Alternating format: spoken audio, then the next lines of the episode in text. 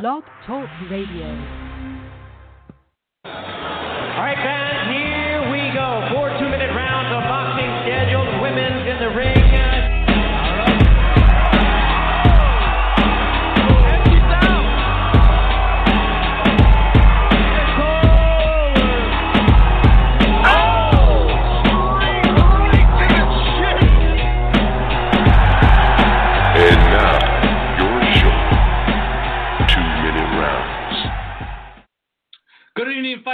To the two minute rounds, your hooks and jabs look at female boxing. This is episode number 83. And who would have thought that when we started this show two or three years ago, we would have been in this situation where, where there really isn't any fights to talk about? No fights have gone down in female boxing for the last a month, I would say, if not a little bit more.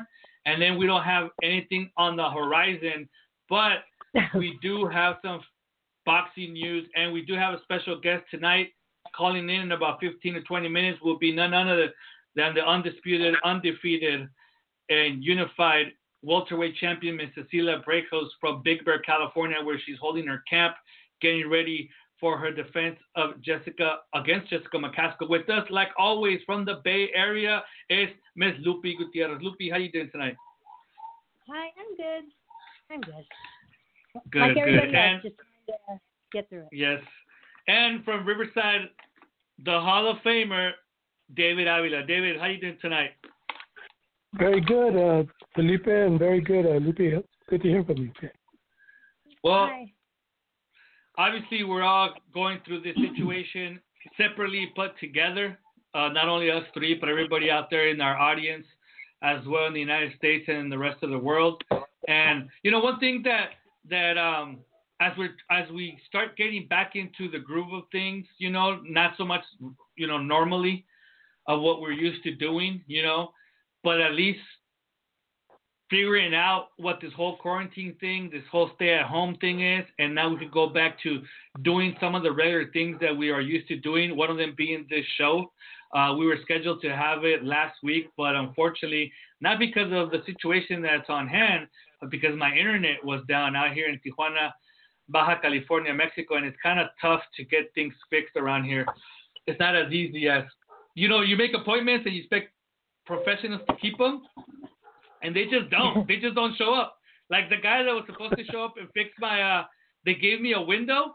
The window came and went, and the guy just didn't show up. So I had to go down to the office and find out what's going on, and they put a priority on it, and they and they ended up fixing it. And it was an easy fix. Eh, they fixed it in 10 minutes, but unfortunately, it was down for about a week, and um, and that it was last week when we were we were scheduled to have our show. But we're back on here tonight, and we plan on being on back for the next couple uh, every other week, and just talk about whatever's going on in female boxing um, up to that and what we are living in. Now, obviously, tonight we have a very special guest in Cecilia Braekhus. It'll be the second time that she is on the show with us, and she's joining us from her camp in Big Bear, California, where she is working with Mr. Abel Sanchez, and we'll talk to her about that. There is a little bit of news that has gone down in female boxing that we could start discussing as we wait for Miss Cecilia Braekhus. Is it Breakhouse or Break Who's, Davis? Yours. Brockus, I think. Brockus? I think. Brockus. I'm gonna Yeah, ask. I think you're I right. want- Brockus. Well, we should ask her. We should Yeah, ask we her. should ask her.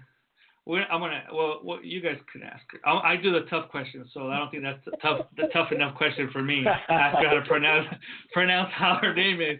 Um, but let's start off with a little bit of uh, of news here, and we could discuss it until we wait for Ms. Brackus to call in. Um, it was announced earlier, well, last month, in middle of the, of last month, March, that Claressa Shields' brother, Artis Mack, 28-year-old Artis Mack, pled guilty. He he um he got into a plea agreement with the uh, the police department of of Flint, Michigan, uh, for the assault of trainer James Ali Bashir. The assault occurred back in October of 2019 at the weigh-in for the fight between Shields and Ivana Habazin, who is trained by Ali Bashir.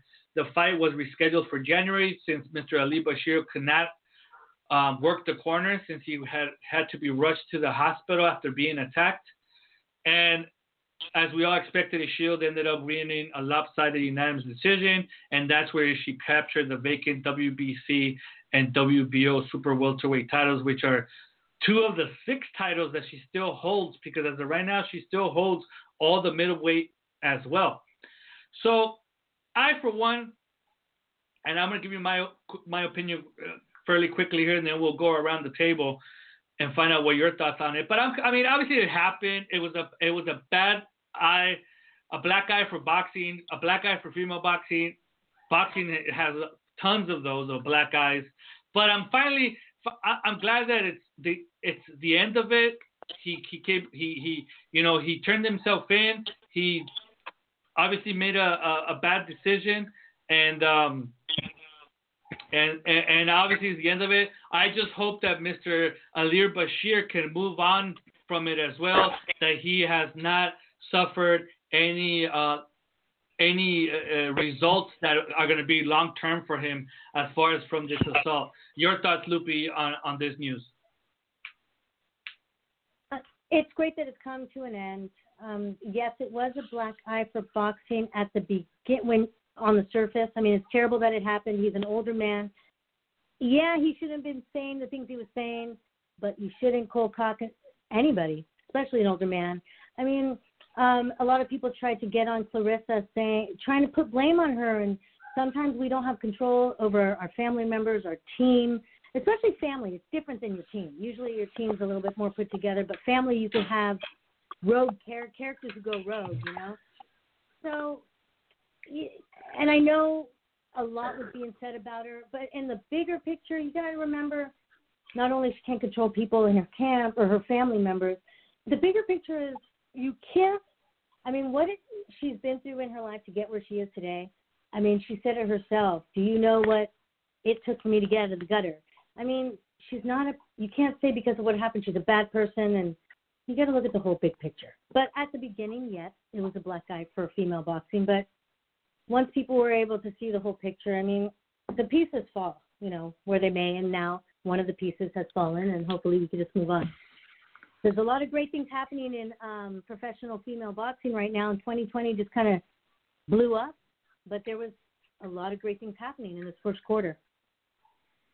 David? Now, go ahead, David. Or Felipe? Uh, yeah, I'm like Lupe. Um, I didn't understand why people were blaming or or saying anything about Claressa because I come from a big family myself of nine brothers and sisters, and we all grew up in the streets of East LA, and there's no way I could account for all of them or all of mm-hmm. their actions. And you know, we mm-hmm. had good and bad. I had a brother I lost yep. to the streets, and you know, you you just can't account for them all. Uh, mm-hmm. She was worried about herself. You know, she was mm-hmm. concentrating on a fight, and she had no idea what was going mm-hmm. on. So yeah. I, I think that's this is the end of it. Um, I just hope uh, Bashir's a lot better and healthy, and that's it. Now, one thing that we do yeah. need to clarify is that her brother, Artis Mack, didn't really, as far as we knew, and I, and she reiterated the fact is that he didn't really hold an official role in her team. I mean, he's that's her brother. Obviously, he's proud of her, and he was wearing a, a Team Shields um, jacket, and, and obviously he was part of her entourage. And obviously, being her brother, he took uh, offense to the things that Mr. Ali Bashir might have been saying um, in a little bit of a face-off that they had before the official weigh-in. But as far as we know, and as far as what Claressa Shields mentioned, it didn't seem like he held an actual official role. I mean, he wasn't like a second trainer or an assistant trainer or a nutritionist or a strength and conditioning coach or anything of that of that matter in her team. So he was just there, part of her entourage, and and this thing happened. So like David says, I mean, obviously you can't control everybody that is wearing mm-hmm. a Team Shields jacket, and and like you know, David mentions. Sometimes some of those people are, are your family, and you know, it was the heat of the moment, and there's no excuses for it. But I think the underlying tone here is that you know it's it's the end of it. He's being punished for something that he shouldn't have done, and now it's time to move on and, and leave it uh leave it in the past. Um, also, earlier this in March, in, in middle of March, uh, Delphine Persoon, the former WBC lightweight champion, and I think she dropped down to 130, suffered a loss in an Olympic qualifier in London, England. She ended up losing a narrow decision to Greek amateur Nicoletta Pita. Persoon still has a chance to make team to make the the Belgic Belgium uh, Olympic team once action resumes if she is invited to a last chance qualifier. So she's not the only pro boxer, female or male, but mostly female boxers, because this is what we uh, focus on, that has gone and tried to make the Olympics. Other ones that we know of as well have been in Mexico has been uh, Jessica Nery Platas and uh, what was her name? I forgot this other one that used to be a world champion, um, but she hasn't fought in a while. But she, they ended up losing in their Olympic qualifying uh, amateur fights. Also, uh, current WBA light flyweight champion Jessica Tuti Bopp also participated in some amateur fights, as well as um, former 140 pound WBC champion Erika Farias. Um, so Persoon loses. I don't think any of the professional female boxers have actually um, advanced to uh, uh, to to get close to qualifying for now what they're going to be the 2020 Olympics to be held in the summer of 2021. Have you heard of anybody actually qualifying or going past the first round, uh, Lupi? No, I haven't. And the first thing that comes to my mind when I hear them lose is, haha. But but let me add that I like that. But let me add that I I like Erika Farias. I like um, Delphine Persoon. I love their styles. I love what they do outside the ring. But if you have already, and I know that maybe they're amateur, it's different now. But you already worked your ways up to the pros. I mean, you're to the highest. So if you can't if you can't reach your dream or somebody stomps out your dream because they beat you, so what you're to go and stomp out an amateur's dream? All the work they put in? I mean, I'm, I don't agree with the pros going to the Olympics. Um, yeah, and, and one thing, and one thing that um, that everybody suspected, or a lot of people suspected, with these pros trying to make it the amateurs, is that the style is completely different. You know, especially a Delphine Persoon or a Jessica Tuti Bopp or a Erika Farias who are used to fighting 10 round fights and know that they have 10 rounds worth of action to build their fight, their strategy, their game plan. Whereas here in the amateurs, only, there's only three rounds. So, you know, these amateur fighters that have been training for the last, you know, five, six, seven, some of them up to 10 years, some of them up to even 15 years, have only fought amateurs. They have not gone pro yet. They never even fought four rounds yet. So they're used to this amateur uh, style. And for a pro that has been fighting 10 round fights for the last four, five, six years to try to start as fast as you need to do in an amateur fight, um, they find it very hard. And I think that's what we're seeing as far as uh, is in these fighters losing like Tuti Bopp believes she lost. Erika Farias lost in hers. Jessica Nery Platas um, and Delphine Persoon in this case. Can I add something? Um, for uh, a lot of a lot of pros, um, such as the ones who already went on, I don't think that they have the boxing IQ as the amateurs do that are coming up today. They just, and that's because they've all paved the way for you know, and now the amateurs have they've got it all. They've got the training, they've got the mental training, they've got um, women behind them teaching them how to act. You know, social media. They've got it all. They just have a lot more knowledge mm. than those women who are stepping down to fight them. Any thoughts on, on that, David? I know that you haven't. You're not a big. Um, you're not a big. You know, you're not. You you don't think that they should be in the in, in the amateurs or trying to qualify for Olympics. I mean, we all made it uh, public here on, on the show in previous uh, episodes. Yeah, yeah. I've, I'm not in favor of any pro being a, a participant in the Olympics cause just because of the injury factor. You know, they're trained to hit harder. Uh, they could hurt one of these amateurs, and it's just it's just not right uh, for pros to be in uh, combat sports uh, as amateurs. Now, one thing also, and and how we mentioned um, that she was the WBC um, former lightweight champion is that the WBC is one sanction. The WBA actually has supported professional boxers to go into uh, Olympic trials, even so much so that in those fights that Erika Farias and Jessica Tuti Bopp had in South America some months ago, there were actually like these um, they weren't actually official qualifier fights, but they were um, kind of like a uh, like a like a warm up, you know, like a little warm up tournament, so that they could get some experience back in the amateurs. And it was actually organized by the WBA, but one sanctioning body that has been against pros and amateurs from the get go is the WBC. So much so that they actually went public and mentioned that if um, that if a WBC ranked fighter was to participate in these Olympic tri- uh, trials or qualifiers, that they were going to be suspended by the WBC for two years. So we'll see if that is the case with Delphine Persoon, who at one time was a WBC lightweight champion. She's done. Yeah, exactly.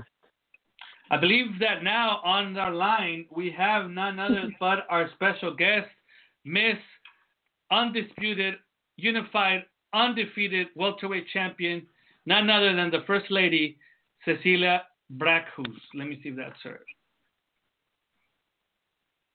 Ooh, it went away. What's the area code, David?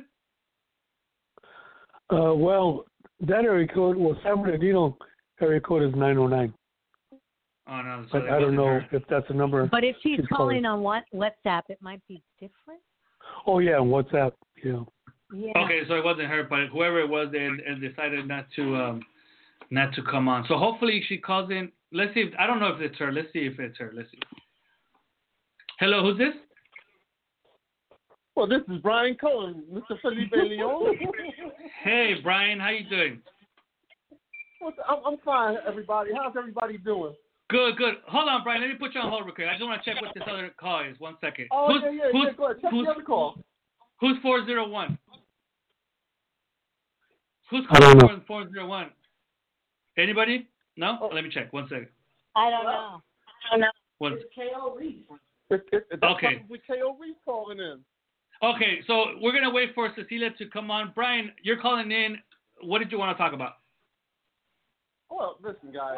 Listen, it's no, it's no secret. You know, uh, of course, she's late calling in. Number one.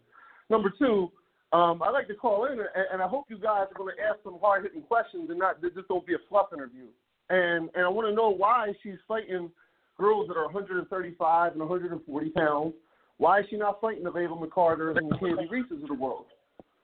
Um, Okay. That, that's that's basically some, some of my questions. Okay, well, we'll make sure that we. I mean, I don't know if I, I personally, in 83 episodes that we've had of the two minute round, where we've had very special guests, including Miss Cecilia Braekhus, including yourself. Uh, Kali Reis has actually been on here show before. I don't think that we've ever had an interview that I would call a fluff interview. So I don't think that we'll be expecting to have one of those with Cecilia Braekhus. No, Break no, no, no, no. but- That, that that that wasn't that wasn't a dig on you guys. It was a dig on her. She always seems to go around uh, around the question, you know, kind of like she's sailing around the Statue of Liberty in New York or something like that.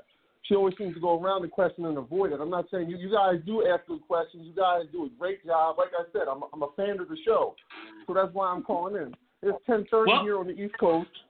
So, uh, you know, I stood up to just specifically listen to this because I wanted to hear what she had to say. And um, that's all. You know, uh, I, I just want to state the fact that she, she, she was fighting Jessica McCaskill. And to be to be quite honest with you, who has Jessica McCaskill beat? Jessica McCaskill beat an over the hill Erica Farias, and the other girl she beat from Argentina was well past her prime as well. So Yeah, but I mean, I mean, You know- hey, let's let's put it in perspective there, Brian. I mean, yeah, she could have been over the hill, but she's still a world champion, and and and, Ma- and Ana Sanchez Esteche was also a world champion. So right now, as it sits, Jessica McCaskill is a unified super lightweight champion. Th- Doesn't matter who she beat because she she does hold hold- hold- those two. hold. Let me let me finish. not- let me finish. Let me finish, Brian. She is unified. She's a WBA and WBC world champion. She's not the that, undisputed. belts. Yeah, but it's Right. unified. That's the definition of being a unified champion. O- she only so she has two belts. Okay. Okay, so so I, I don't I'm, I'm I wouldn't take credit away from Jessica McCaskill on that note. Now, if you want to critique Cecilia Braekhus of fighting a smaller woman, which Jessica McCaskill is, then that's a valid critique, and we're gonna ask her about it, and we're gonna see what she has to say about it. You know, but but I don't think that you could you could criticize her for fighting uh, a current unified world champion, which is universally known in female boxing as being a very tough out in Jessica McCaskill. I don't think you could critique her about that. I can actually, and I will. To be honest with you, she's a 132 pounder. She's blown up to 140 pounds, which is fine and is, is great to do. I have the other two champions at 140 pounds, who she avoids like she owes them child support. You know, we tried to make the, the match with Eddie Hearn, and Eddie Hearn uh, Eddie Hearn does the same thing as Tom Loeffler. He avoids my phone calls as well.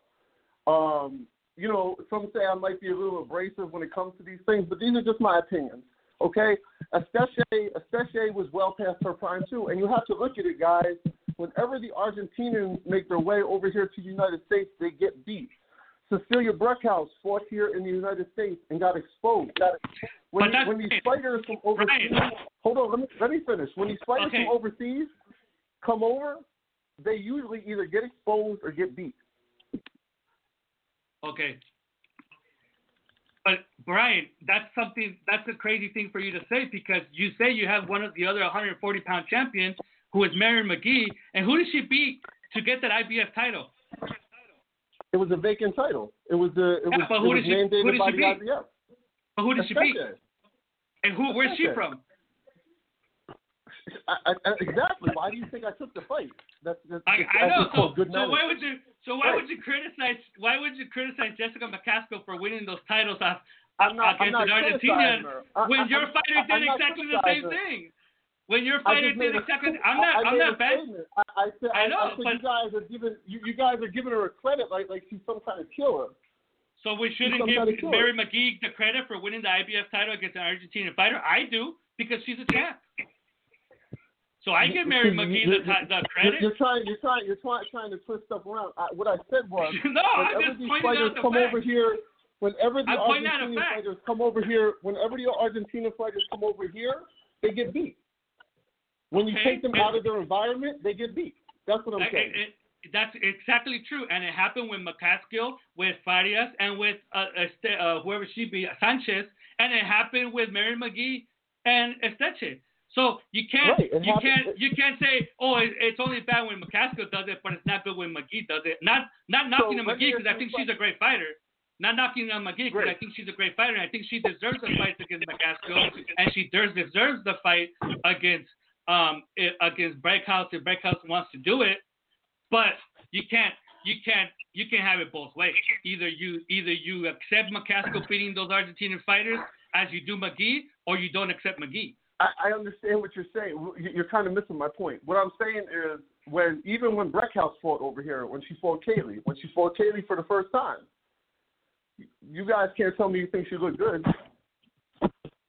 No, I mean Kelly uh, Reis did. I was at I was at that fight, and David was at that fight as well, and she did a great fight, and Good she fight. did things Good fight. great fight, and and Reis did.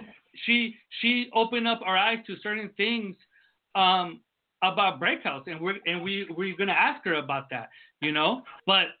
But at the end, I mean, the judges, whether we're right or wrong, the, the judges still saw Braekhus winning that fight. You know, does does Reis def- deserve the, the the rematch? I believe so. I would love to see that fight again. But you know better than I do, Cohen. that um, the politics and the business of boxing are two completely different things. You know, I so understand that, Felipe. so I would love to No, see the rematch. Bri- Yes, Brian's doing his job. Yeah, Brian's doing his job. He's a good manager. I want him as my manager. And she should No, get no, the no, rematch. guys. She really should. You know, Now- when- whenever whenever a quote unquote undisputed champion gets on national TV in front of 1.5 million, puts a smile on her face, asks the crowd if they want a rematch, and then won't return phone calls, text messages, emails, smoke signals, faxes, two-way pages, or anything. I mean, it's something to be said about her character. But but they, but you. Brian, let's let's let's be honest here, Brian. Okay, let's be honest because you're trying to you're trying to put it on Cecilia, and you know that a lot of the times it's not Cecilia. It it could be Tom Loeffler. It could be Tom Loeffler who is protecting, who might say, you know what, that's not a fight that we want right now. Right? I mean, I'm sure that you at one point or another, you know, just the way that you went and, and got in Eddie Hearn's face uh, on the dais when they were presenting the fight between Christina Linardatou and Katie Taylor, and you and you put him on the spot. You know, you were protecting your fight and you were trying to do the best for your fighter. I'm sure that maybe Tom Loeffler is trying to do the best for her, and maybe at this point he doesn't feel But that the fight against Reis is the best fight for her, and he's protecting her to a certain point. But you're trying to put it on Cecilia where she's not the one returning the calls or returning the texts, and I don't think that's fair. But Felipe, uh, uh, with all due respect to what you just said, how is that fair to the other fighters in the division, the other fighters that get in the gym and train every day, that get that, that that don't eat certain foods, that get out on the road and work, that do two a days, that do three a days, and all she's doing is hogging up the belts. Well, So here's the thing, fair? Brian. Here's the thing, and this is one of the questions that I'm going to have for her: is where's the mandatories?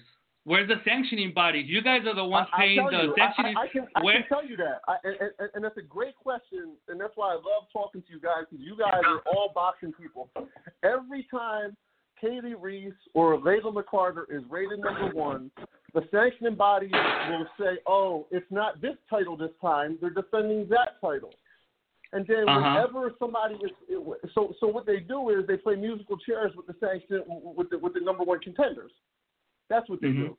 yeah, so, but that's so but, but to so a certain point, we're, we're responsible one- for that. But to a certain point, us as boxing fans and you as being a boxing insider are responsible for that because we keep, you know, they keep paying the sanctioning fees to these to these sanctioning bodies without them setting up mandatories, the mandatories that we want to see. But they're still getting their sanctioning fees, and that's where we ha- Exactly. somebody has to say no. Somebody has to say, hey, you know what? I, I want to find my mandatory or, or whatever the case may be. And if I don't get my mandatory, um, you know, I'm not going to pay the sanctioning fee and, whatever is going to happen is going to happen. You know, which I don't see that happening because most of the time the champions are handpicking who they want to fight anyways and making it the defenses. So it has to be somebody that's going to put their foot down and say, we want to see the mandatories. Who is that going to be? I don't know. I totally listen. I totally agree with you. Made a valid point. Let me just say one more thing. The last when Katie Reis fought her in California the last time, you know we weren't going to pay the WBC sanctioning fee because they wanted us to use a different ounce of glove, or ten ounces. All the other sanctioning bodies required eight ounces.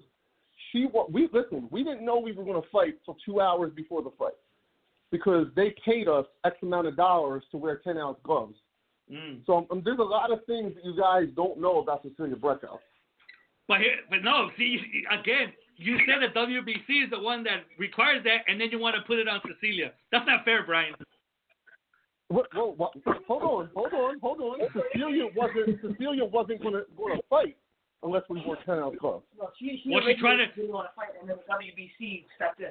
Right. Yeah, So but Katie's that's right the here. thing is that she's trying to defend her title. You know, she's paid. She's on. She's on HBO. She's on HBO. She has all the titles right there. She's trying to defend them, and she's trying to follow the rules that, that the WBC is asking her to follow to defend her title. You can't put it on her that she didn't want to fight because because she had to use ten round ten round out ten Oh, okay, I'm, 10 I'm, ounce I'm, gonna, fo- uh, I'm, gonna, boxers. I'm gonna give you another inside information. You know, she, they, right, made, they made a big thing about about Lucia Rijker training her for that fight. Did you see her in the corner? No. Okay, that's because Lucia Rijker at the weigh-in told her in very explicit terms, F it, fight the fight with the eight ounces. That's when they called Jonathan Banks. Okay? So that's why Well, I mean, that's still, but still, whatever Lucia Rijker said, it doesn't change the fact that the WBC has a rule that states that she has to use 10 ounce gloves. And if she wants to defend her Yeah, but there's four WBC title. So she's gonna leave her belt. Okay, so what, Brian, what is what is what is Cecilia's main identity in boxing? Is that she's an undisputed uh, welterweight champion. So if she doesn't defend Right. that belt and they and they and they strip her of it, she's not the undisputed champion anymore. She's a unified champion, Right. but she's not the undisputed. So why she's gonna let it go because Lucia Rijker told her to fight in eight ounce gloves? You wouldn't even do that either, Brian. Come on. Felipe, Felipe, Felipe, hold on. Come on. so if come you, on. You wanna talk, so if you want to talk sanctions and everything like that, why was she allowed to? Why why is she still the undisputed champion and fought one time last year? Why is that? Ask, Answer ask, that question. ask, the, ask the sanctioning bodies. They're the ones setting up the mandatories. They're no, the no, ones no, setting up the defenses. You, can ask her because it seems like you're Okay. advocating No, for her. that's- So now, that now is what- after, no, I'm not. After why I'm she- not. Why was she able to hold on to her titles in 2015 when she didn't fight I'm at all? That is that is one of the questions that I have. But one thing that I want to say here, set clear here, is that I'm not advocating for her, but I'm not gonna allow you to come in here and try to put all the blame on her when a lot of it is not on her. It's on the people behind her that deal with her career. Just like you protect your fighters and try to look for the best of, for your fighters, which you've done very, very well. There's people behind her that are trying to do the, the things for her too. And at the end of the day, I don't believe that it's her decision when it comes to things like that. And I think you know that too, but I think you want to put I it don't. on that it's her her decision. I, I don't, and I, and I, I don't live in a fantasy world where there's you know gumdrops raining and white picket fences and people's hair don't move when the wind blows. I don't either. I live in Tijuana, and uh, it- so there's, there's nothing going on right like that here. no, I, I don't. I, I just think that I, it, it's not it's not a um it's not a dictatorship in when you manage a fighter. It's it's a democracy. I ask my fighters. We have discussions with my fighters. My fighters fight. If you notice, my fighters fight whoever, whenever, wherever. Okay, let You me ask you mean? this, Brian. Let me ask you this uh, on that note. Let's say that Mary, being the SBA champion, um, wanted to make a decision where she would get stripped of the title, and you knowing, you knowing that the bigger opportunities for Mary McGee are with her in that IBF title. That is the way that she might get the unification fight with Jessica McCaskill. That might be the reason why she might get a, a fight with Cecilia Braekhus. And you would tell, you would, in good conscience, advise her to get stripped of her title and not try to do whatever she can to keep it? If she's taking a big money fight, if she's jumping up in weight, uh, well, I don't understand the question. Let's say let's say that for for whatever reason they tell her she has to fight somebody I don't even know who and she doesn't want to fight him and if she doesn't fight him she gets stripped of the IBF title. Okay, would you tell her not? And you could beat the girl that they're telling her to fight for whatever reason she doesn't want to fight her. Would you would you uh, advise her not to have that fight and get stripped? Well, if, if she can beat the girl, why would I advise her not to fight the girl? Maybe she doesn't want to fight her. Maybe maybe it's her best friend or whatever the case. I don't know. You know, maybe she just doesn't want to fight her. You know, maybe she doesn't want to go fight in, in, in, in wherever the fight might be in France or in or in or in you know Canada Listen, or wherever they might have went. I- I- No, I got you. This, but this is prize fighting. If it makes dollars, it makes sense. If if the purse makes her happy, if they're if they're telling her to go to Tijuana or go to to Brazil and fight for seven grand, and she don't think she should, then no, I don't think she should either. But if it So doesn't then- make dollars, it don't make sense, right? This is prize fighting, not prize fighting. And exact and exactly so so turning it around where Cecilia Braekhus is told that she needs to fight with ten ounce gloves to keep that WBC title, which by her keeping all the titles she makes more money. She's gonna ask to fight with ten ounce gloves. So so the four so the four other titles that she has means nothing, and the WBC is everything, right? No, they do mean something, but they mean more when you got all four of oh. them or all five of them. Or, or come on, Brian, Brian, Oh, you know as much no. as I do that having all No. the titles means more than just having three of the four. Come on. David, David, help me out with this guy. I think I think he's he's messing with the, the Don Julio over there. What's going on over there, Felipe? Come on. Come on. Come on, Brian. Come on. You know having three out of having all four means more than just having three. Come on. You would I'm love not- for one of your fighters to have all but four. I'm not disputing. But I'm not disputing that. And, and, and furthermore, uh, uh, and, and listen, in our contract it said eight ounce gloves, right? So Mhm. maybe, like you said, maybe it's Tom Loeffler, maybe it's somebody that's handling her career that needs to, you know, maybe redefine print. And they wouldn't have had to come out of their pocket for X amount of extra thousand dollars prior to that fight. Well, at least So- I mean you got paid, but you got paid at the end. So I mean it was what it was. I mean I mean the WBC having that rule, it is what it is. I don't agree with all the rules that WBC have, and they try to change it Oh, so as they now- go. I don't. Neither do That's I. a- So- you listen to the 83 shows of this of this uh, of this podcast, and you you could, I guarantee you that. I mean, I wouldn't say I'm the biggest critique of the WBC because David's up there with me too, but but Right. uh, but there's a lot of things that we talk about the WBC not doing right. One of the big things that I've seen in the last what it was it, the last couple of years is them claiming that there is a rule in their in their contracts that a female fighter can weigh a, a pound more over the limit because if she's on her Yeah. uh, menstrual cycle, which is not true. I've seen I've seen plenty of WBC uh, sanctioned world title fights. We asked Franchon Crews-Dezurn on the show here if that was the case, and she denied it. So No, well, that's actually that actually is one of the rules. That's that's actually one of the rules. So I don't. Maybe Franchon needs to read the WBC rules a little bit better as well. well, I've, I've Um, actually but read that them. is in the I've rules. actually read them. No, I've read them, no, no. and but, I've listen, been but in. listen to this, Felipe. Listen Uh-huh. to this. Do you know that the WBC has different rules in the United States than they do in Europe? I didn't know that. Well, that that, that goes that goes down. That probably goes down to the actual sanctioning body being there as well, because the you know because I've been I've been in, in in actually the rule meetings for the WBC for world title fights, female world title fights, and that was never mentioned during the rule meeting. So so we'll see. Right. All right, Brian, I'm gonna put you on hold. I'll put you on hold. We'll go back to the show. Thanks for calling in, and we'll call and we'll Okay, guys. patch you no, back in later night. on. I, All I appreciate your time, Thanks, guys. Brian. no problem, Brian. There you All go. right, Luke. All right, David. And- Bye, Ryan. And then we Bye. have Brian Good. Cohen, Brian Cohen, manager extraordinaire out of Rhode Island, East Coast, and we're still waiting for Cecilia Braekhus. Hopefully, uh, Brian Cohen didn't scare her away because we haven't uh, we haven't gotten the call.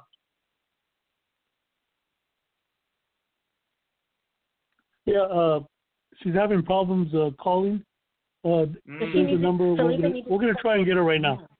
Yeah, I don't I don't think Um, uh, I can't. I, the system won't allow me to call out. Can, can you call it? Uh, I think I can. Hold on. I, let me okay, see try, try it, Lupi. Because if I add a call, I think you could do a three way. You could do it.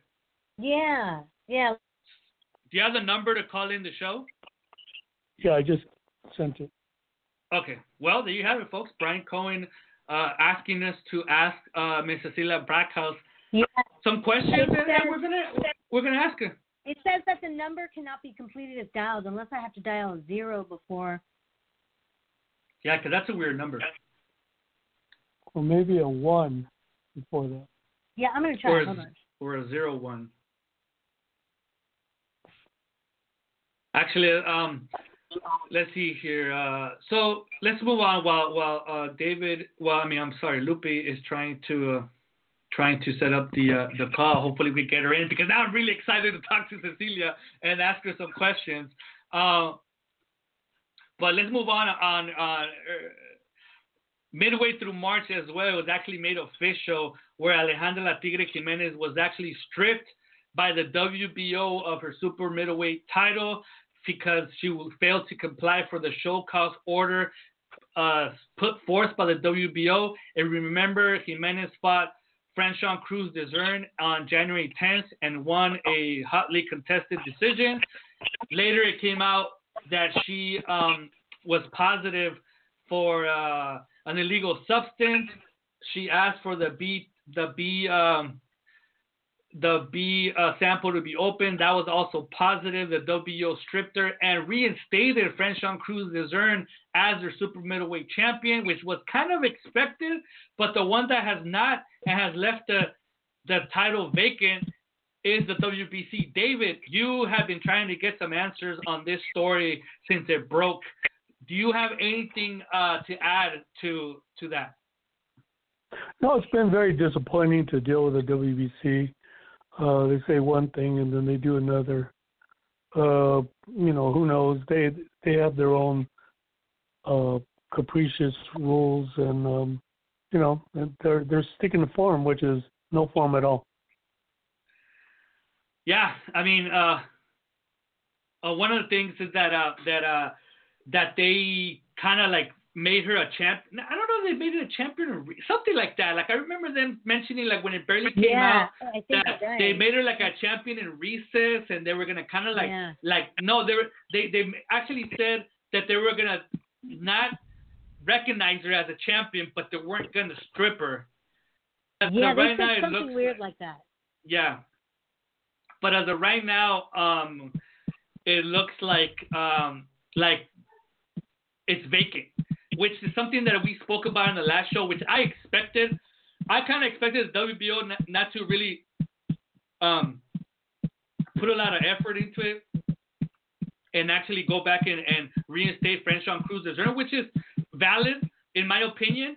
Um, but I also expected for the WBC to not actually give the title back to Franchon Cruz Azerna, but to actually make it go vacant and set her up as a number one man, the number one seed or the ranked number one fighter. And now they would go and work, look for another fighter available to uh, fight Franchon for that vacant title, which I believe is going to happen as soon as boxing resumes. So um, it looks like we're having a little bit of trouble getting in contact with uh, Miss Cecilia Braekhus. Hopefully, we can get a hold of her or figure uh, figure something out. So um, it's Yeah, not. right now. Okay, so David's on top of it. Let's move on to, um, as expected, um, the Claressa Shields versus Ava Dicaire fight for the 154 pound WBC, WBO, and IBF titles have been postponed, but it, it was only postponed on March 25th. I mean, obviously, we haven't seen boxing for probably almost over a month. And it wasn't until March 25th that it was actually officially postponed. It was originally slated for May 9th in Flint, Michigan, and live on Showtime. Obviously, no new date as of now. And that was going to make it very interesting because uh, Shields was going to defend her WBC and WBO 154 pound titles, whereas Eva Dicaire, undefeated Canadian, was going to defend her IBF title. Lupi, what I find very interesting is that if Shields has this fight and defeats Dicaire, which I believe she will, she would hold, as of right now, officially, currently, she would hold seven titles. She has all four of them at middleweight, and she would have three at super welterweight, which I think is unprecedented in Yeah. In, in the world of boxing, male or female. But do you think it's fair? Like one thing that Brian just mentioned minutes ago is that he feels that Cecilia is holding the welterweight titles hostage because she's not fighting the top ranked fighters, so on and so forth. But do you think it's fair for one fighter to hold seven titles in two different divisions? it's fair on it's unfair on one end and it's very fair on the other some people's opinions and you know i mean saying cecilia she hasn't fought you know the best there and she's holding on to him and she's kind of holding him hostage but you have claressa shields who i mean she's fighting every she'll fight anybody it's just it's not her fault that they're not as good as that that she's beaten them all she's the tiger woods of boxing you know, I mean, she's just beating everybody. I mean, Marie Eve Dicaire, that's gonna be a great fight. She's seven and zero. I mean, she's she's good. She's fought some per- people, and I mean, it'll be really good. Yeah, Claressa's gonna take it, but it'll be a good fight. Yeah, but I think that to a certain extent, I agree with Brian. Well, not not in the way that he mentioned it with Cecilia, because I don't think that it's up to Cecilia to, you know, it's up to the sanctioning bodies to, and in this case as well as, as in Claressa Shields' uh, uh, um, case as well, is that it's up to the sanctioning bodies to say, hey, you know, Claressa, you're great. You're, you know, one of the best fighters out there, if not the best right now currently. It, that's up up to debate. But you know, you're obviously making a run at 154 pounds. You know, are you gonna are you gonna try to do a run at 160 anytime soon so you could defend some of these titles? And if not, then why don't we do the next thing and leave them vacant and then have um you know somebody else fight for them? Because I think at this point, and then she could go back to um to 160 and beat whoever becomes the new world champion out there we've I at least I have mentioned, and David fell through it. I think he's trying to uh, make the call with um with Cecilia. Um, so it's only you and I, Lupi. Um, Okay. but one thing that I have mentioned uh, in the past is that to me, pretty soon, probably in a couple years, and that's why maybe Claressa is trying to, you know, put her foot into the MMA world, is because pretty soon she's going to start running running out of uh, opponents. Um, yeah. but I think, Yeah. but I think that if she were to like say, okay, I'm gonna leave the the, I'm gonna leave the 160 uh, belt vacant while I um, look to do something at super welterweight. I mean, I already captured all of them. I mean, I'm the best middleweight that's ever lived as far as females are concerned. Um, so I already I already captured all those. So I'm gonna go down to super welterweight and do whatever I'm gonna do there. Uh, let me patch in David again. One second. Okay. Hey, David. Hey, I'm on. Yeah, Any we're luck with having the- a problem. It's uh yeah, having problems trying to get them on through WhatsApp, Mm. and uh, Okay. yeah, I've been trying various ways. Okay, well, we'll see if she could call in, if she could get somebody's phone or, or something to that effect. If not, we'll leave it for our next show, which is scheduled for April 16th. I'm sure that that we're gonna have the time, and she's probably still gonna be, unfortunately, in Big Bear and not back home in Norway. So hopefully, we can figure out a way of get her on the phone because now things have been stirred up, and we do want to get some answers from her.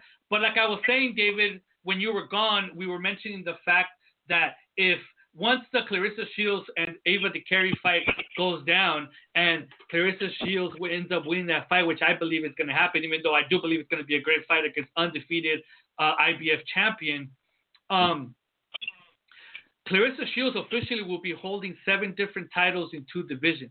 So, like we have mentioned on the show before, David, um, I believe that she's running out of a, credible opponents. So, in my advice, in my opinion, and what I think she should do, she should leave the vacant titles at 160, go down, unify the 154, which would be a fight against Dicaire, and then a rematch against the WBO champion in, um, which was a great fight against uh, Anna Gabriels of Costa Rica. And then once she does that, she will have a new set of opponents at 160 because those titles are going to be fought for. And just to give you the top 10 at 160, it's going to be, well, not including Shields because she's ranked number one by BoxRec, and I'm only going by BoxRec. Um, Christina Hammer. So do we want to see that rematch? Not really, but I mean, it'll be there. Tori Nelson, which she already fought as well. It'll be there. Marisela Cornejo, an up and comer. Now, now, this is when the when wow, that's a weird. That's a rank number five by BoxRec, and we know it's an algorithm, but it's a it's a, a young woman by the name of uh, Tessa Tualevao, who's actually one in six, and she's ranked number five right now by BoxRec. Really? Number yeah, that's crazy, and she's ranked over number six, Laiti. Letitia Robinson, who is 16 and one. Um, I'll be Hey, up. Felipe. Hold yeah, Hey, has anybody outwardly said that they wanted any of those belts from Claressa? Like, hey, I want to fight for that. Why does she have it? Uh, Has has anyone been vocal about it? nobody's ever. Who's called Claressa Shields that? Except Laila Ali. Raquel Miller, Laila Ali, Raquel Miller. Mm, I don't know if Raquel Miller has actually called her out, like specifically to say I want to fight her next. She just says I want to fight her eventually, but I don't think she has specifically said, "Hey, I want a shot at Claressa Shields." I I I- I can't specifically remember her saying that. Maybe you guys do, but I don't. Yeah, I think she has. I think she wants. Well, that's. But what I'm saying is like, why don't we have these other women fight for 160? Shields does what she's gonna do at 154. Maybe catch weight at 150, 152 or whatever to get a clear, uh, uh, Cecilia Braekhus fight, and then go back up to 160 and do what she needs to do at 160, and maybe even go back to 168 and have that rematch with Franchon Crews, which would be a bigger fight now than when it was in their pro debuts, because Crews Yeah. Dezurn has Yeah. built up her name. Maybe if Alejandra Jimenez comes off suspension, have a fight against her. Maybe uh, Ce- Cederus, uh, maybe um, uh, Napoleon. But yeah, you why don't do we? get more you get more fighters in the mix. That's for sure. yeah, we let these we let these women become world titles, start gaining a little bit of names for themselves instead Yeah, of her holding yeah. seven titles at the same time. I mean, everybody knows how good she is and Yeah. how important Yeah. she is to the sport. You know, David. Uh, yeah, yeah, I agree with you completely on that point. Yeah.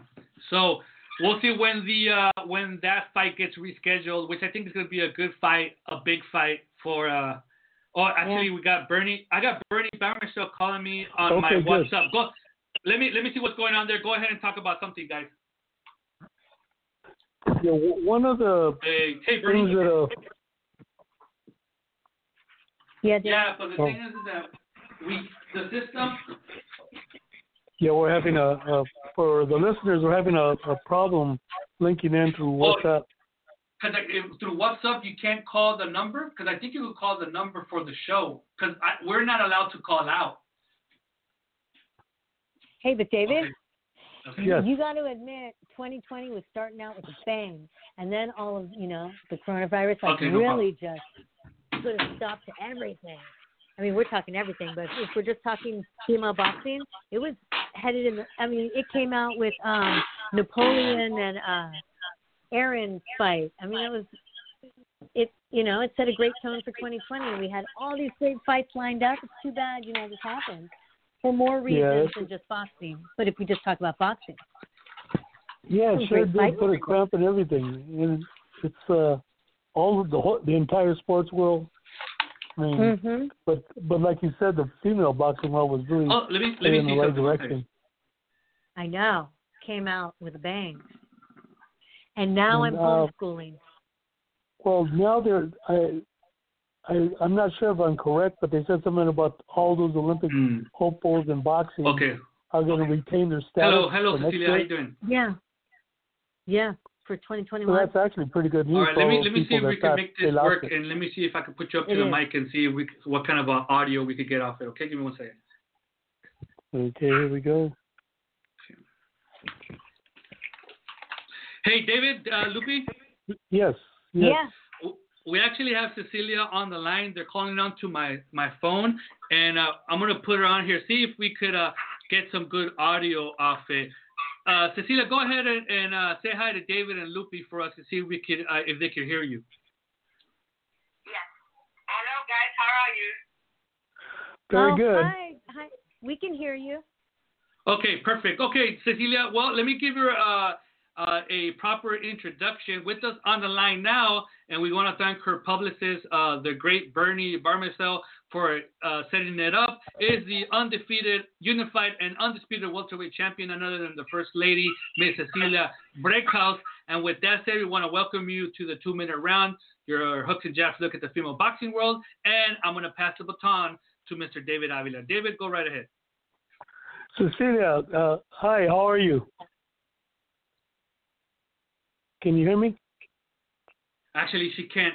She can't hear you because um, you guys can't hear David because uh, it could only be heard through the through the computer through the through the show.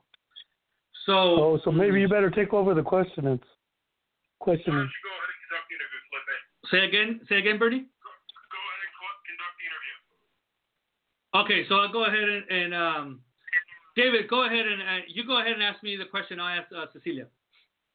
Okay, well, for my first question would be, well, how long has she been in Big Bear? Cecilia, how long have you been in, in Big Bear training with Mr. Abel Sanchez for this camp? Um, I came here at the end of January, and uh, yeah, it's been a couple of months now, but I'm not complaining. It's not the worst place you can be under these uh, circumstances. Um, you know, it's peaceful up here. There's not a lot of uh, people, and also the the nature and the mountains reminds me of home. Mm. Yeah, And, uh. My my second question is um well first let me give a background to the people around the uh, the world because we have listeners from all over. Big Bear is a mountain resort uh, in San Bernardino County, which is about 60 miles east of Los Angeles in California, and it's one of the few places in Southern California where it snows because it's about 12,000 feet in elevation. But uh, Mhm. that's just the background. And then um, uh, my other question is, how many times have you been in Big Bear before? Before this uh, January and being in Big Bear, uh, Cecilia, how many times before had you been there? Only one time before my last fight in Monaco. Um, I was uh, that was the first time uh, ever uh, training with Abel Sanchez and also training up here uh, on such an high uh, altitude. So um, that was uh, against the Bustos, of course, in uh, in Monaco. And uh, my next question is, um, now that Abel Sanchez is training uh, you, uh, and is he teaching you the Mexican style? Now, in this second camp with Abel, uh, Cecilia, David wants to know: Is he teaching you more of the Mexican style? Oh yeah, definitely. I mean, we all know uh, Abel's style and what he wants to do with his fighters. Um, so I am, um, of course, I I attempt to uh, fight like uh, Golovkin uh, Go ahead. change my style or change my completely. I still have a lot of um, uh, a lot of skills. Uh, so, so he is basically taking, he's just adding on to um, what I already got and making uh, making me better. So I, I would say he's just making my arsenal bigger and definitely uh, a more aggressive fighter uh, because he knows I got it in me and and I I also believe that I have uh, that in me being uh, going from only being this uh, um, this uh, fighter who can be uh, who are very technical but has a chance to to knock out and stop the opponent to, to be a more um, aggressive fighter looking for the knockouts uh, uh, in every round. Hmm. And is it has it posed any kind of confusion? Uh, did you did you feel any confusion in your first fight? Now, did it? David wants to know: Did it pose any type of confusion in your first fight with Abel, as far as what he was trying to teach you in the gym, and actually uh, being able to put it onto uh, the ring?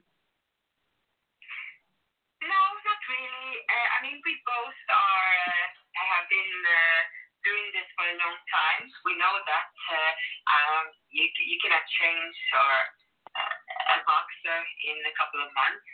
There was some uh, there were some things I was able to get out in the first fight, but I think uh, my next fight and my fight after that is where we will see uh, more of Abel's input. And um, your next scheduled to fight Jessica McCaskill. Uh, what's going on behind the scenes in that? Is there any updates? Now you're scheduled to fight Jessica McCaskill. Obviously, it was postponed, but are there any um, behind the scenes updates as far as when that fight might be held? No, uh, it's not. Uh, we are all in the, we are all in the same boat here. Uh, we don't know what's going to happen. We're just taking it day for day. Okay. And uh, for my last question, um, Jessica's a is a very aggressive fighter. She's actually part Mexican, and she does have a Mexican style. Uh, with you being under Abel Sanchez and Jessica having her own Mexican style, do you perceive this next fight with her to be one of the uh, a classic Mexican war? Now, your next fight obviously is against Jessica McCaskill. She's actually half Mexican and does have an aggressive Mexican style. And with you being with Abel Sanchez, do you predict for this fight to be a classic Mexican war, Mexican style fight? I know it's going to be a firework of a fight because uh, we know that uh, Jessica Bukowski will come with everything she has, and she always does that in every fight, and uh, um, this will be uh, none the different. But we have a good uh, strategy in place. Uh, we know she will push from uh, uh, the first second, uh, but I think um, with me having uh, some new. Um, you know, uh, tricks up my sleeve, and uh, also with everything that uh, all the skills I have before, I'm pretty sure uh, I will go victorious uh, out of this fight too. But uh, it's not going to be an easy fight at all. It's going to be a firework. It's going to be very entertaining. Okay, my, uh, I guess uh, I'll leave it to Lupe. Okay, Cecilia, real quick, just wanted to. David is done with his set of questions. Now we're gonna pass it on to Lupe, who's gonna have a couple questions for you. Okay. Okay, go ahead, Lupe.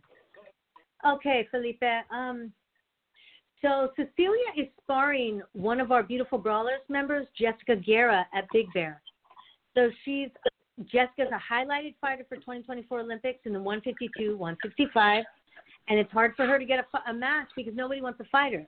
But my question to Cecilia is, when she spars Jessica, do you see her as a 16-year-old amateur, or is she getting the work she needs? Now, uh, Cecilia Lupe Gutierrez, our co-host here, she's part of the Beautiful Brawlers um, um, organization out of the Northern California, and you're actually sparring one of the members of their team in Jessica Guerra, who is a 16-year-old, 152, 154 pounder. And her question is, when you spar Jessica Guerra, do you see her as a 16-year-old, or or do you think she's more advanced than that? Oh no, I think she has a lot of a lot to offer for sure. Um, she is a very um, she's a very strong, tough, and hungry um, uh, sparring partner, and uh, that's what I need right now. I need sparring partners that are uh, they have the same mentality as uh, Jessica Mikowski. You know, they want to come in the ring and they just want to go at it. So uh, um, I like what Jessica brings from the first round. She just she just wants to come and she wants to perform and she wants to push me. She has the um uh, she's very motivated to come and show what she's good for. So um, uh, I'm enjoying having her in camp very much. That's great. And um, my next question is: uh, Recently, she was out with Laila Ali, and everybody it was all over social media because because in certain circles they are considered boxing royalty. So, what did they talk about? Uh, Lupe mentions that recently you were seen in social media and you were together with Laila Ali, and there was a lot of controversy with some of the things that were mentioned uh, with that meeting. What were some of the things that you and uh, Laila Ali spoke about? Oh, that was uh, that was a really nice meeting. I had just came from uh, in from Norway and uh, had a couple of days to uh, to relax before heading up to Big Bear, and we talked about. You know, we have been in this game before. Women weren't even allowed to go to the Olympics, and and to um, uh, to the women boxing team today. How things have changed. How from day from night to day we had so much to talk about, and I just wanted to, I just wanted to know that, um, you know, Laila Ali never got to experience uh, the waves that women boxing are riding on now, but I just want her to know and all the women that came before that none of this could have happened without them. No, no, nothing, none of this. Uh, women would not, not be allowed to go to Olympics. We would not be fighting on television stations. We would not sell out arenas. If it was for all the women who never had the chance to do that, but still went to work every day just for the love of boxing. Great how they honor the um, the pioneers, and they themselves are pioneers. Um, Felipe, if my question is regarding to um, her childhood. So she, Mhm. I, we know she was in an orphanage for two years. My question is um, if she can tell us a little bit about that. But really, the question is, how does she wrap her head around the fact that out of all those kids, she was chosen? And you know, she grows up. Look at her now, and how does she process that throughout the years? Uh, Cecilia one Yeah, Cecile Lupi's next question is a little bit about your childhood. You know, we all know your story about you know being originally from Colombia and finding your way with your brother to Norway and growing up your couple years in an in an orphanage. Um, her question is, you know, how do you wrap? How do you process the fact that you know you were chosen by by your family, you know, and and and raised a certain way that now you are you know, in this stage of your life, which, you know, you're considered one of the best female fighters, if not the currently best female fighter in the world, um, coming from where you started your life from. So how, how do you process that in, your head throughout the years? Well, I uh, think I just have a little bit uh, another perspective on on, on things. Uh, a lot of people say think a lot of things for granted. You know, that I could have been on the streets in Colombia, growing up there with absolutely nothing. Instead, I grew up in Norway having everything. I think I can go through life just appreciate um, everything: clean water, clean air, uh, clean nature, um, water, clean water. I, uh, I, uh, I also I'm very happy about being able to do what I love the most right now, and uh, and that's uh, that's doing my boxing and my sport and all my other projects uh, I'm doing. So I'm just I'm just uh, happy every day right now, you know, because I know things could have looked very, very, very different. Mhm. Yeah. One last question, Felipe. Mm-hmm. 36 fights. 36 fights. Who's her toughest fight? I didn't catch the last part, Lupe. What was it? It kind of broke up. 36 fights and what Um, else? It's yeah. It's my last question. 36 fights. Who was her toughest fight? Out of your 36 current fights, Cecilia, this is Lupe's last question. Um, which one's your toughest fight to date out of those 36? I think um, my toughest fight and the one I was Trained the hardest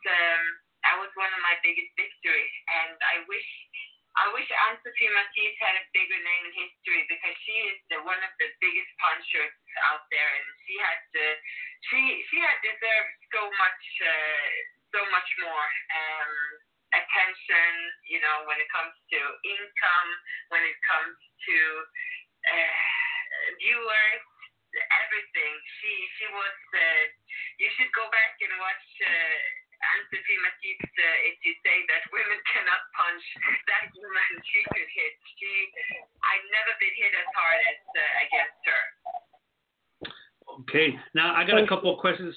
Lupe says, "Thank you, Cecilia." I have a couple questions uh, before we let you go. Um, now you mentioned that you you arrived to Big Bear in Jan- at the end of January for this camp. Obviously, the fight has been postponed. We don't know when the date is. So, when did you guys ramp down the intensity uh, of camp? Like, was it a week ago, two weeks ago? I'm I'm I'm gonna guess that you guys are not going as hard as you were two weeks ago, not knowing when the fight's actually gonna be be held.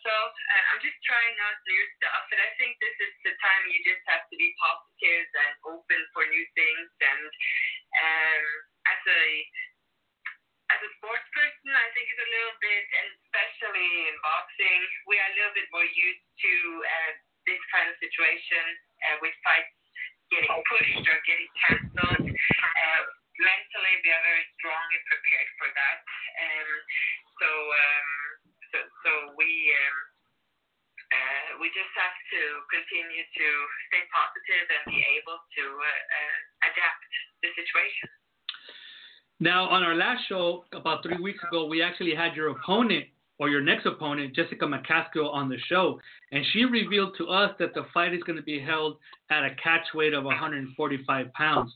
Have you ever made that weight before for a fight? And how tough would it, is it going to be for you to make that weight, if not? well, um, it's a while since I was that weight, but I'm going to look amazing in a bikini.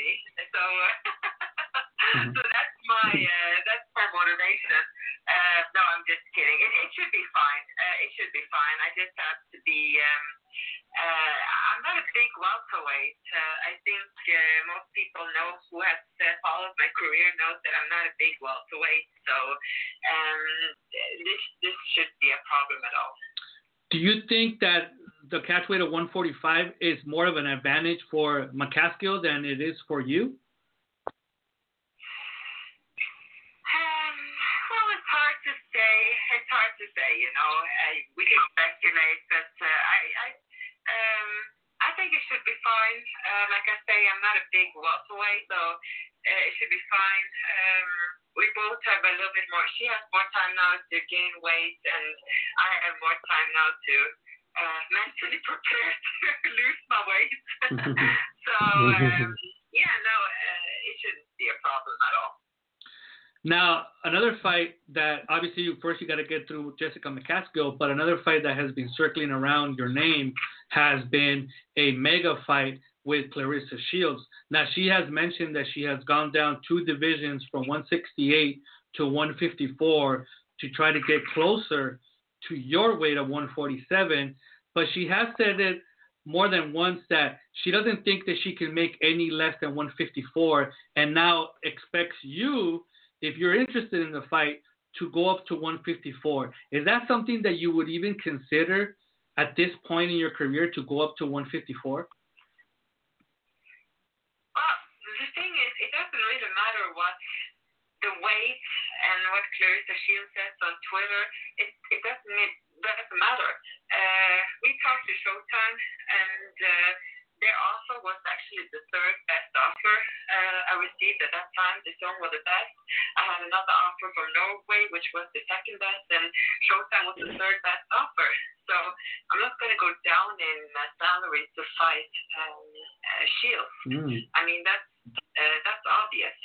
So um, it, what, what she says and and you know she she can go off on me on Twitter as much as, as she wants. This is all about uh, uh, the, the financial part. If she wants, if she really, really wants this fight, she has to go back to her bosses at Showtime and, uh, you know, tell them, you know, I need this fight and you need to um, put the money there for uh, uh, for me to make this fight because right now I am. Uh, currently with uh, DAZN, as you as you know, and I have um, some big fights uh, ahead of me, and uh, I think we can um, the next fight uh, with uh, uh, Mikhalski, Taylor, Serrano. I think uh, we can uh, um, we can break some glass ceilings when it comes to uh, women's salary, and I'm very excited about that. Good, good. Now, mentioning the other fighters that you mentioned, the fighters you just mentioned that are with DAZN, Katie Taylor and Amanda Serrano. Obviously, with the win over uh, Jessica McCaskill, would you would you be open to staying at that catch weight of 145 to make the Katie Taylor and Amanda Serrano's fights, or are you willing to even go even lower to possibly entice them even more to get in the ring with you? Oh yeah, no, definitely. I'm open for. Uh, um, I'm willing to go. Uh, I'm willing to um, negotiate. Yes, Mm. uh, you have to understand the fight. If everything goes as planned with against Mikowski, a fight against Amanda Serrano and Katie Taylor, it's gonna be it's gonna be huge. Katie Taylor, if it would be Katie Taylor, it would be uh, on a global scale the biggest women's fight, no doubt uh, about that. And a fight against uh, Amanda Serrano too would be uh, would also be uh, huge. So uh, not only when it comes to how many people who can see it and, and are able to see it all uh, worldwide, but also it will be a good financial. Uh, um, I think it will be a big financial jump for both for, for all of the the ones involved Brilliant. which um, um, yeah, which which is very much needed right now for women's boxers. Now, let me ask you this, uh, Cecilia. You know, one, one big critique that female boxing has from a lot of fans, and I include myself as one of them, is the lack of mandatories. You know, a lot of these sanctioning bodies don't go out and actually put out who their number one ranked fighter is and who is the official mandatory. You being the world champion of the four major boxing sanctioning bodies, when is the last time that you were actually ordered by any of them to face a mandatory fighter? Do you remember? Oh, yeah, I had a lot of mandatory. Uh, Bustos was mandatory. Klara Swen- Svensson was uh, mandatory. I wonder if Mikaela Laurén was. Uh, I don't remember that, but Bustos and uh, Klara Svensson both was uh, mandatory for sure. Uh, so um, yeah, and I had a couple more uh, mandatory too. I'm sorry I cannot uh, tell you that uh, uh, on on the spot right now, Mhm. but uh, we had uh, I had a couple ones. I think I'm the female fighter who has definitely had the most mandatories. And on my last question, on that note, and you already mentioned, you know, your dance card. I mean, you got McCaskill, you have a possible Taylor fight, you have an, a possible Amanda Serrano fight. If Shields could go to Showtime and get him to put up the money, there might be a possible Claressa Shields fight. But your mandatory for quite a while on the IBF has be has been Layla McCarter. Before you retire, whether it be in a year and a half, two years, or whatever the case may be, do we see you in the ring with Layla McCarter? Uh,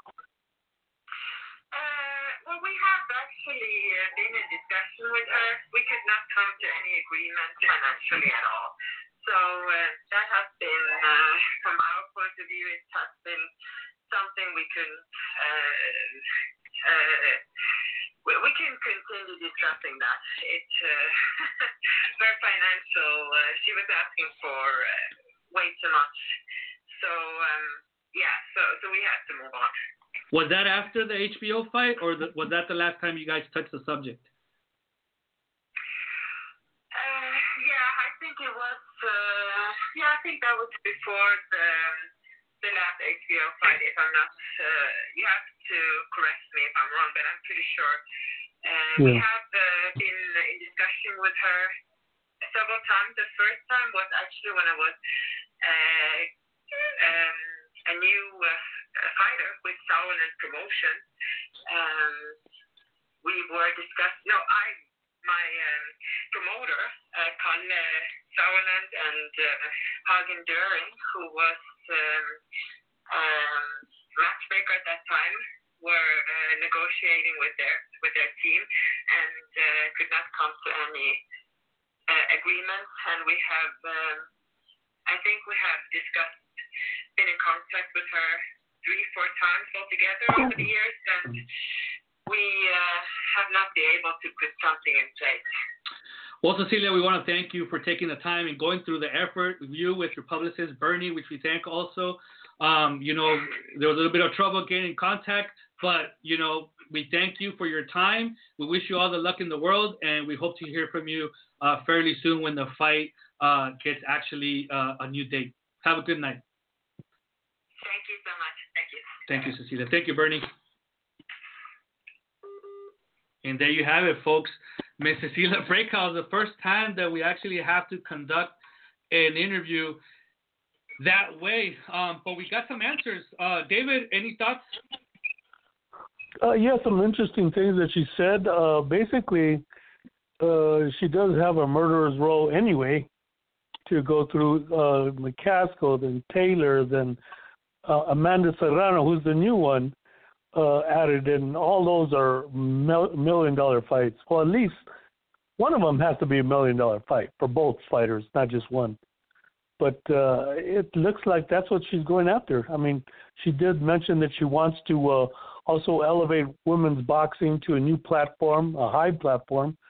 That'll do it. That will do it.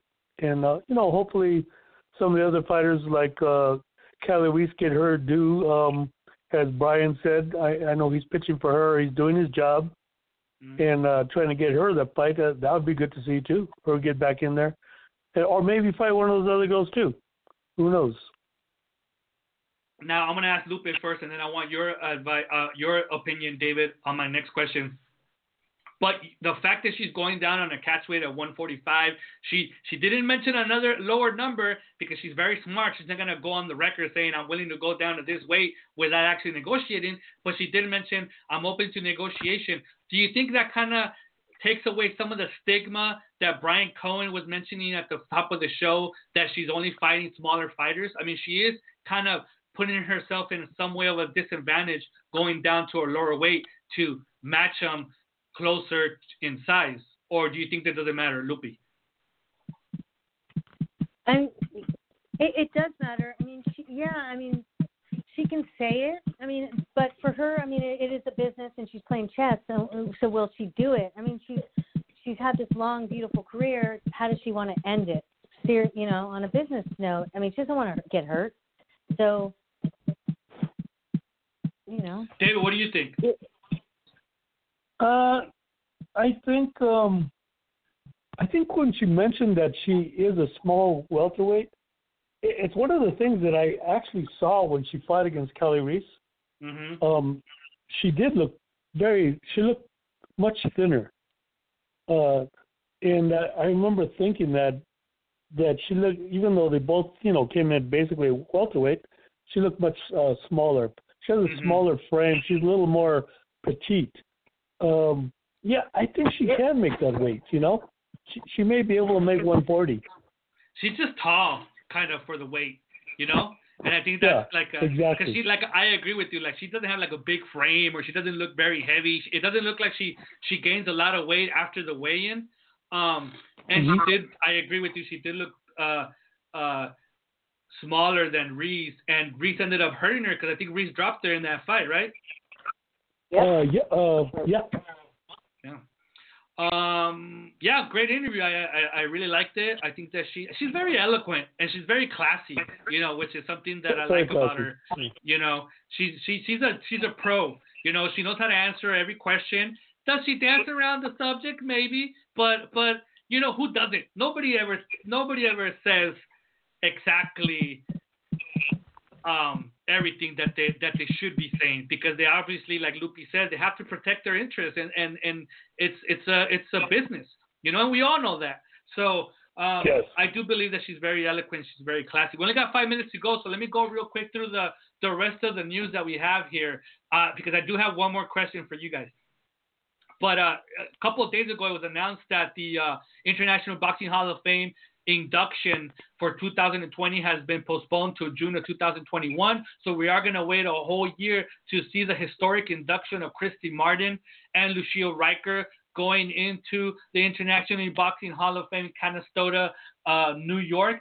but they're not going to be the only ones, which kind of takes it away from them because they're going to have two other females that are going to be inducted in the class of, of 2021, which is going to be announced in December, and who David and I uh, and a lot of other people uh, get to vote for. So, so we'll be waiting for that ballot in uh, in uh, in December. Also, uh, in more details of Shields um, she revealed a couple of days ago an exchange, a private exchange that she had with Laila Ali over social media. She sent, Shields said that she sent a uh, a private message to Ali, uh, Ali, and Ali ended up responding months later. And she said, and I quote, these are Laila Ali's words to Claressa Shields in a private message on social media, and I quote, um, "You're a real punk, talking all that shit publicly, but trying to make nice in private. And Shields took offense to that, and um, obviously that only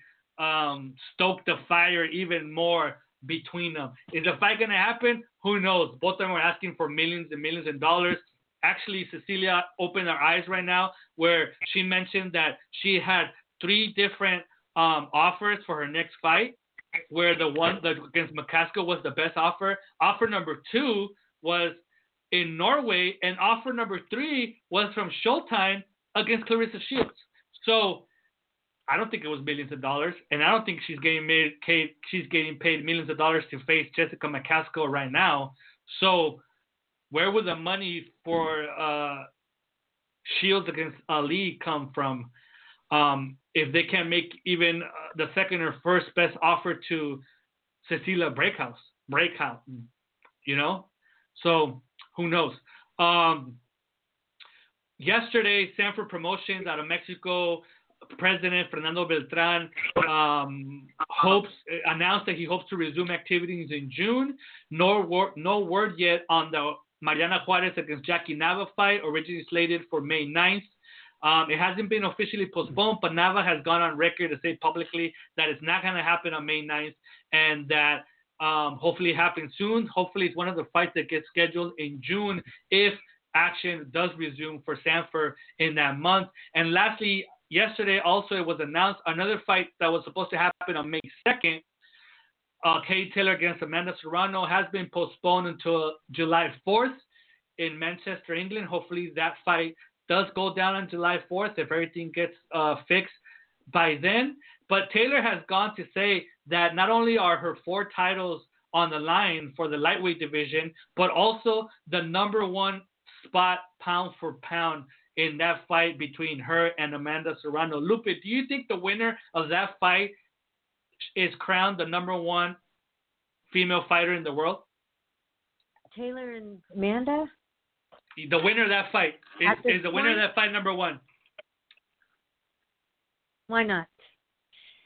I mean, it, it's one of the best. It'll be one of the best fights. Um, is it number one? Mm, it, it's up there. It's up there, and I think why not give it number one? It's gonna be a great fight. David. Uh, that's a hard one for me. I mean, I, I think it's a great fight. I think uh, I still don't think it's for number one. Wow. I, I th- still say Claressa Shields and Layla McCarter are, are the number one, uh, wow. one and two.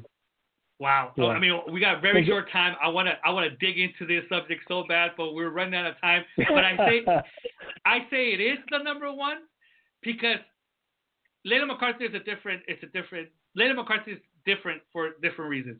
But but Claressa Shields has never faced a fighter like Katie Taylor in that in in that skill with that skill set and at that level or has she ever faced an Amanda Serrano as a pro fighter? Has she accomplished a lot? Yes, she has. We talked about it a couple of minutes ago.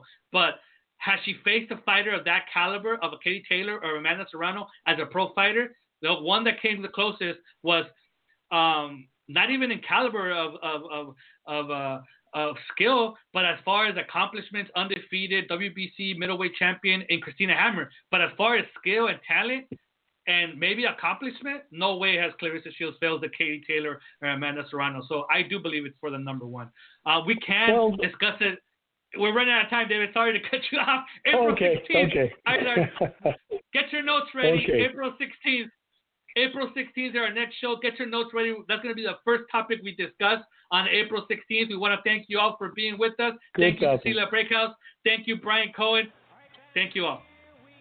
Thank you. Thanks. Bye. Bye, Luby. Bye.